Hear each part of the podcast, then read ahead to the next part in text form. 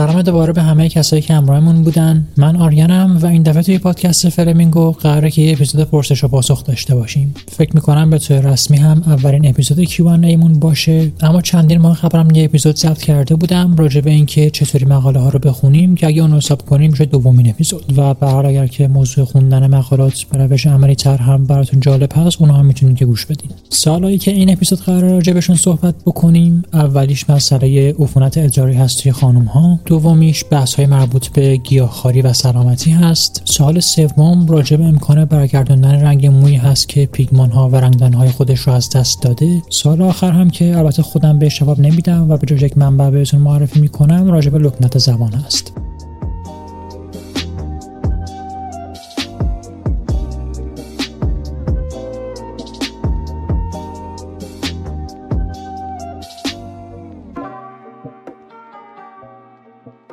خب سوال اول همونجوری که گفتیم راجع به عفونت ادراری هست. پرسیدن که حالا عفونت ادراری با E. coli چی هست؟ راجع به colony count توضیح بدید و چند تا مسئله دیگه در رابطه با عفونت ادراری. از نظر تعریفی عفونت ادراری کل مجاری ادراری رو در بر می‌گیره. یعنی اینکه سیستیت رو شما دارید که درگیری مثانه هست می‌تونید پیلونفریت داشته باشید و حالا موارد دیگه که واردش نمیشم چون اونی که اکثر اوقات صحبتش رو افراد می‌کنن همین درگیری مثانه یا اصولا سیستیت هست. این بیماری توی خانم ها به شدت شایع. طوری که حدس می‌زنن بیشتر از 6 میلیون بیمار هر سال توی آمریکا مراجعه می‌کنن به خاطرش به مطب های پزشکا. و اگر که شما برید تو یک جمعیت 20 تا 40 ساله از خانوما بپرسین که آیا تجربه عفونت ادراری داشتی یا نداشتی 25 تا 40 درصدشون میگن که داشتن. به اختصار می‌بینید که UTI هم می نویسن این بیماری رو برای urinary tract infection. و همونجوری که گفتم بیشترین مواردش رو سیستیت تشکیل میده که عفونت در واقع توی مثانه هست. علائمش رو هم خیلی سریع بخوایم بگیم. سوزش ادرار هست تکرر ادرار هست یعنی که افراد زیادتر نیاز پیدا می‌کنن که ادرار بکنن.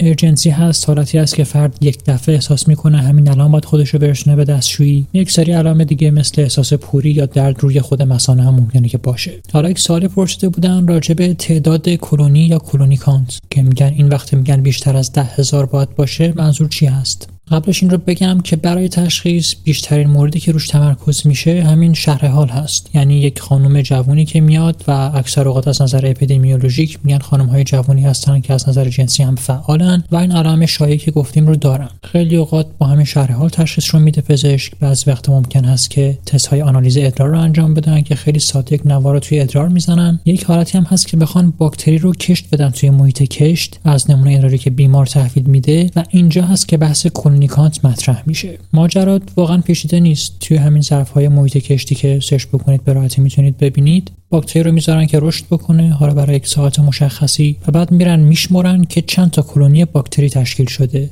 یعنی این حالت های مثلا گرد گرد گروه های باکتری که دور هم جمع شدن رو میشمرن میگن که مثلا چند هزار تا کلونی ما داریم می‌بینیم اینجا.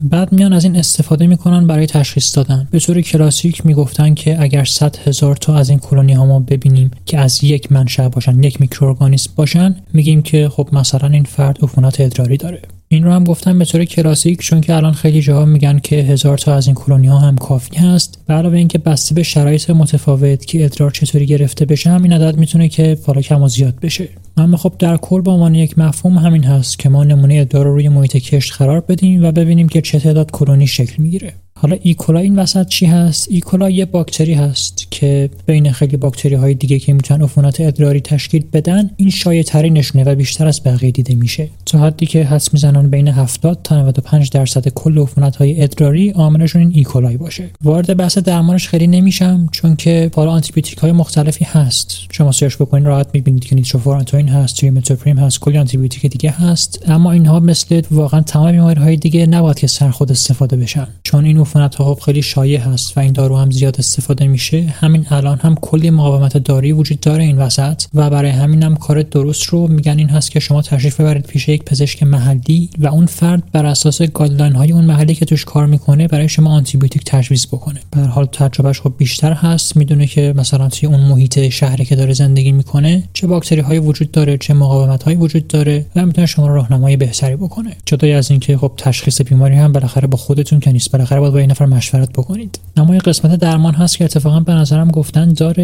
اونم کاری هست که خود فرد می‌تونه انجام بده و تغییرات رفتاری که به وجود میاره. یکی از کارهایی که میشه انجام داد مصرف زیاد مایعات هست. آب زغال رو گفتن که می‌تونه کمک کننده باشه توی پیشگیری از عفونت های مجدد. یک کار موثر دیگه همین هست که افراد بعد از رابطه جنسی مثانهشون رو خالی بکنن. که البته این توصیه فقط ویژه خانم ها نیست توی آقایون هم این کار رو کمک کننده هست. که البته این عفونت ها توی آقایون خیلی کمتره به خاطر طول بیشتری که مجرای ادراری داره. اما باز هم توی آقایون اگر که بعد از رابطه جنسیشون یک ادراری داشته باشن کمک کننده است توی پیشگیری از عفونت. سوال آخرم که راجع به این موضوع داشتن این بود که حالا عفونت ادراری ما داشتیم و مثلا درمان شد کی دوباره مراجعه کنیم آزمایش بدیم؟ جواب این سوال که چقدر بعد بریم و چه آزمایشی بدیم و چی کار بکنیم رو پزشکتون باید بهتون بگه چون که خب شرایط شما به عنوان یک شخص ویژه هست. ممکنه مسئله وجود داشته باشه که بخوان شما مثلا زودتر برین آزمایش های بیشتری بدین یا آره بررسی های دیگه انجام بدن. اما خب طبق این guideline Medscape که من براتون می‌ذارم نیازی نیست که شما برگردید و دوباره تستی انجام بدید. اگر که علائمتون رفع شده.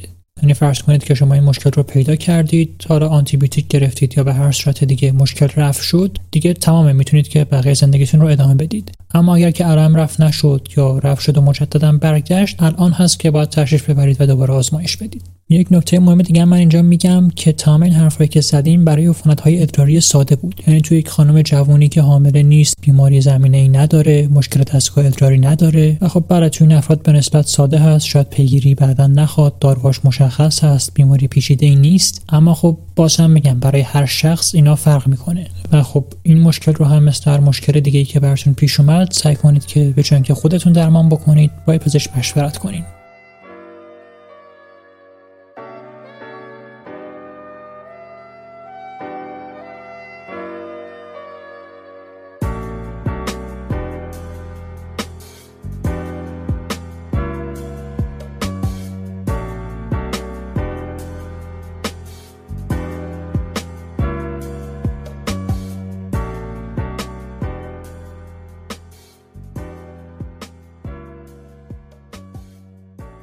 موضوع دوم که حالا چند تا سال بوده راجبش بحث وگان بودن و گیاهخواری هست که گفتن حالا پزشکی چی میگه راجبش علم چی میگه راجبش. این رو هم من یه چند دقیقه راجبش صحبت می‌کنم ولی قبل از اینکه به بحث علمش برسیم و اینکه پژوهش ها چی بهمون میگن این رو می‌خوام این اول بگم که هم آگاه هم همین که حقیقت این هست که این مسئله فقط بحث پزشکی و علم و سلامت نیست. یعنی اینکه شما تصمیم بگیرید وگان بشید خب خیلی بحث این هست که از نظر اجتماعی باورهایی دارید بحث های اخلاقی و فلسفی توش مطرح هستن بحث های محیط زیستی هست و من حواسم هست به این. یعنی منظورم این نیست که اگر صحبت کردن کردم و شما برداشت کردید که مثلا پژوهش ها به نفع این رژیم هستن هدف من همین است که شما گیاهخوار بشید یا برعکس. و در کل این بحث خیلی عظیمی که هست راجع به چه نوع رژیم غذایی و سبک زندگی ما داشته باشیم یک قسمت کوچیکی از این تصمیم گیری با این پژوهش هایی هست که میشه انجام بشه. این پژوهش هایی که انجام شدن تا حالا هم کلی مسئله دارن که باعث میشه ما جواب خوبی نداشته باشیم. اول اینکه تعداد این مطالعات کم هست به خاطر اینکه افراد گیاهخوار کم هستن. یعنی مطالعاتی که انجام میدن مثلا کلی افراد رو بررسی می‌کنن چندین برابر افراد گیاهخوار افرادی هست که همه چیز می‌خورن. به علاوه اینکه هیته هست که پالاویکنی مکانیزم جدیدتر ترند شده. مطالعات طولانی مدتی که بخوان انجام بشن و خیال ما رو راحت بکنن هم زیاد نیستن. مسئله دومی که هست اینه که رژیم های خود ویگن هم حتی بگیم یعنی وجتریان ها رو بذاریم کنار. خود ویگن ها هم فقط یک رژیم نیست. یعنی افرادی هستن که مثلا فقط خام گیاهخواری می‌کنن. افرادی هم هستن که حالا خام گیاهخواری نمی‌کنن. اون رژیم گیاهخواری عادی رو دارن. اما بین خود این افراد هم خیلی غذا خوردن های متفاوتی هست. یعنی اینکه فرق هست بین کسی که میگه من ویگنم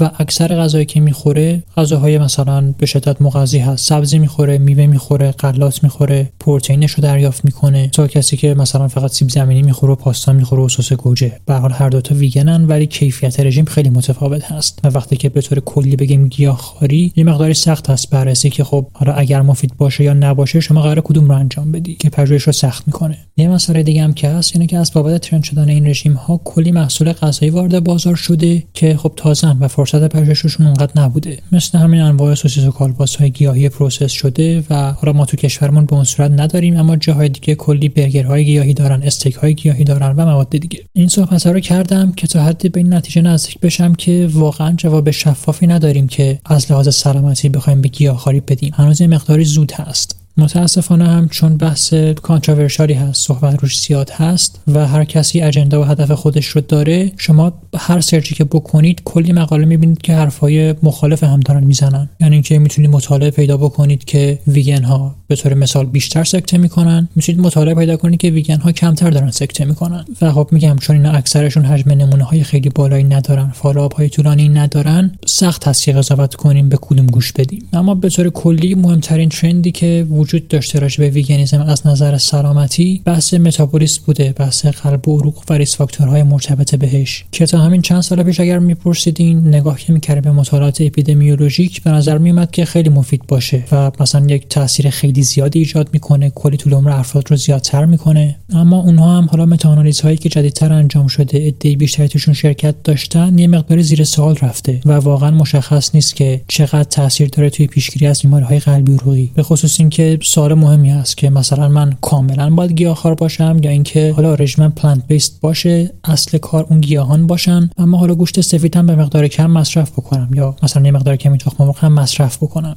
که به این سال دوم بعضی از مقالات گفتن که تفاوتی نیست و مثلا رژیم های ویگن وقتی که با افراد گوشتخواری که بد غذا می‌خورن مقایسه بشن بهترن و موقعی که مثلا شما گوشت هم بخورید اما رژیمتون رژیم سالمی باشه باز انگار که تفاوتی نبوده. حالا من اینجا می‌دونم که کلی حرف زدم و هیچ جواب مشخصی هم به چیزی ندادم و خوشحالم هستم از این بابت. چون که موضوع واقعا گسترده است و حتی همین بحث سلامتیش که یه بعد کوچیکیش هست رو هم نمیشه که توی چند دقیقه جمع کرد. به جاش تلاش کردم که بگردم و حالا بدون bias ترین objective ترین و عادل ترین منبعی که می‌تونم پیدا بکنم که همه این مطالعات گذاشته باشه کنار هم ببینم این کجا هست. و خب طبق معمول ویکیپدیا بهترین جایی بود که دیدم. یعنی پاراگراف داره توی صفحه veganism و اومده لیست کرده که مثلا از نظر دیابت از نظر قلبی عروقی کاملا گذاشته که این مطالعه این رو گفته اون یکی مطالعه این رو گفته و ویکیپدیا هست که reference همه مشخص هستن و می‌تونید برید و مقالات رو بخونید. اما خب باز هم میگم که دنبال جواب خیلی مشخصی نباشید. اول راه این مطالعات هستیم بحث خیلی گسترده هست. هر کسی هم تبلیغ خودش رو می‌خواد بکنه و یه سودی از یک طرف این ماجرا می‌بره. و خب حالا اگر که بحث علاقتون فقط علمی هست فقط اینتלקچوال هست. خب بخونید مقالات رو ببینید که چی میگن. اما اگر تصمیم گیری کلی هست که من زندگیم رو در چه راستایی پیش ببرم بهتون توصیه می‌کنم که در کنار این حالا سر کوچیکی به علم می‌زنین. اون بحث‌های فلسفیش بحث‌های اخلاقیش اونها رو مطالعه بکنین که شاید توی تصمیم گیریتون تاثیر بیشتری بتونن داشته باشن.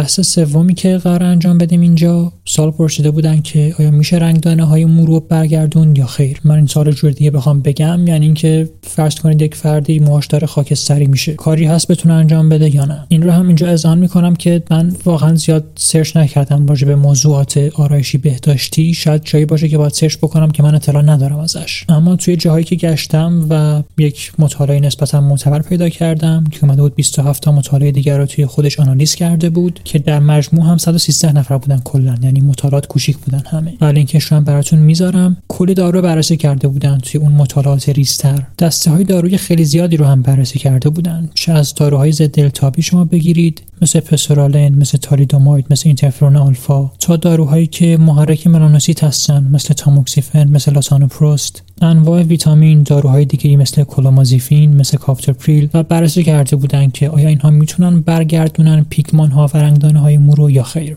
در نهایت هم نتیجه گیری این هست که نه ما واقعا دارویی نداریم که همچین کاری انجام بده. فقط در مورد ویتامین های ب کامپلکس هست که اونها یک شواهد کمی دارن که می‌تونن موثر باشن. و خب با این احتساب این مقاله هم نسبتا جدید بود. من فکر می‌کنم که شواهد کافی نباشه که این محصولاتی که موجود هستن بتونن کاری بکنن برای رنگدانه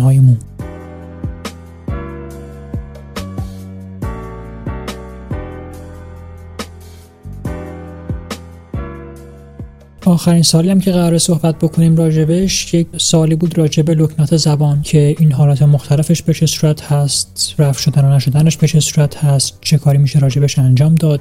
به جای جواب دادن به این سال من لینک یک اپیزود از پادکست پزشکی سرم اطلاعات رو می‌ذارم که مصاحبه کردن با یک خانمی که تخصصش این کار هست و مدتش هم کم نیست یعنی یک اپیزود یک ساعته هست راجع به لکنت زبان که فکر می‌کنم بتونه که کمک بکنه به کسایی که حالا سال هست براشون و می‌تونن که استفاده بکنن.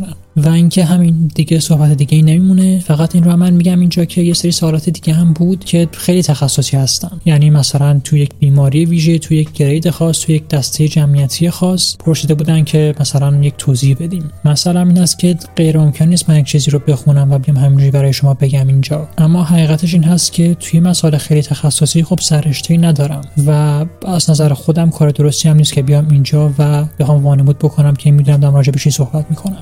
حالا اگر که سوالات مثل صحبت هایی که شد حیطه‌ای بودن که فکر می‌کردم یا تواناییش رو دارم همین الان یا اینکه با یه مقدار search کوچیک می‌تونم بفهمم که حالا کمکی بتونم بکنم خب جواب سوالات رو میدم. اما اگر که سوال خیلی تخصصی بفرستین من دیگه عذرخواهی می‌کنم همین الان که احتمالا نتونم که جواب بهشون بدم. و همین دیگه. مرسی از همراهیتون. اگر که سوالی داشتین حالا توی کامنت ها که جا هست عده زیادی از دوستان توی page اینستاگرام direct میدن. اونجا رو هم چک می‌کنیم. لینک فرم Q&A رو هم من مجدد می‌ذارم اینجا. اگر کسی خواست می‌تونه که از اون طریق هم سوال بفرسته برامون. و خب حالا هر موقع که مجددا سوالات جمع شه و روزی باشه که من فرصت داشته باشم تلاش می‌کنم که بهشون جواب بدم. تا دفعه بعدی هم خداحافظ.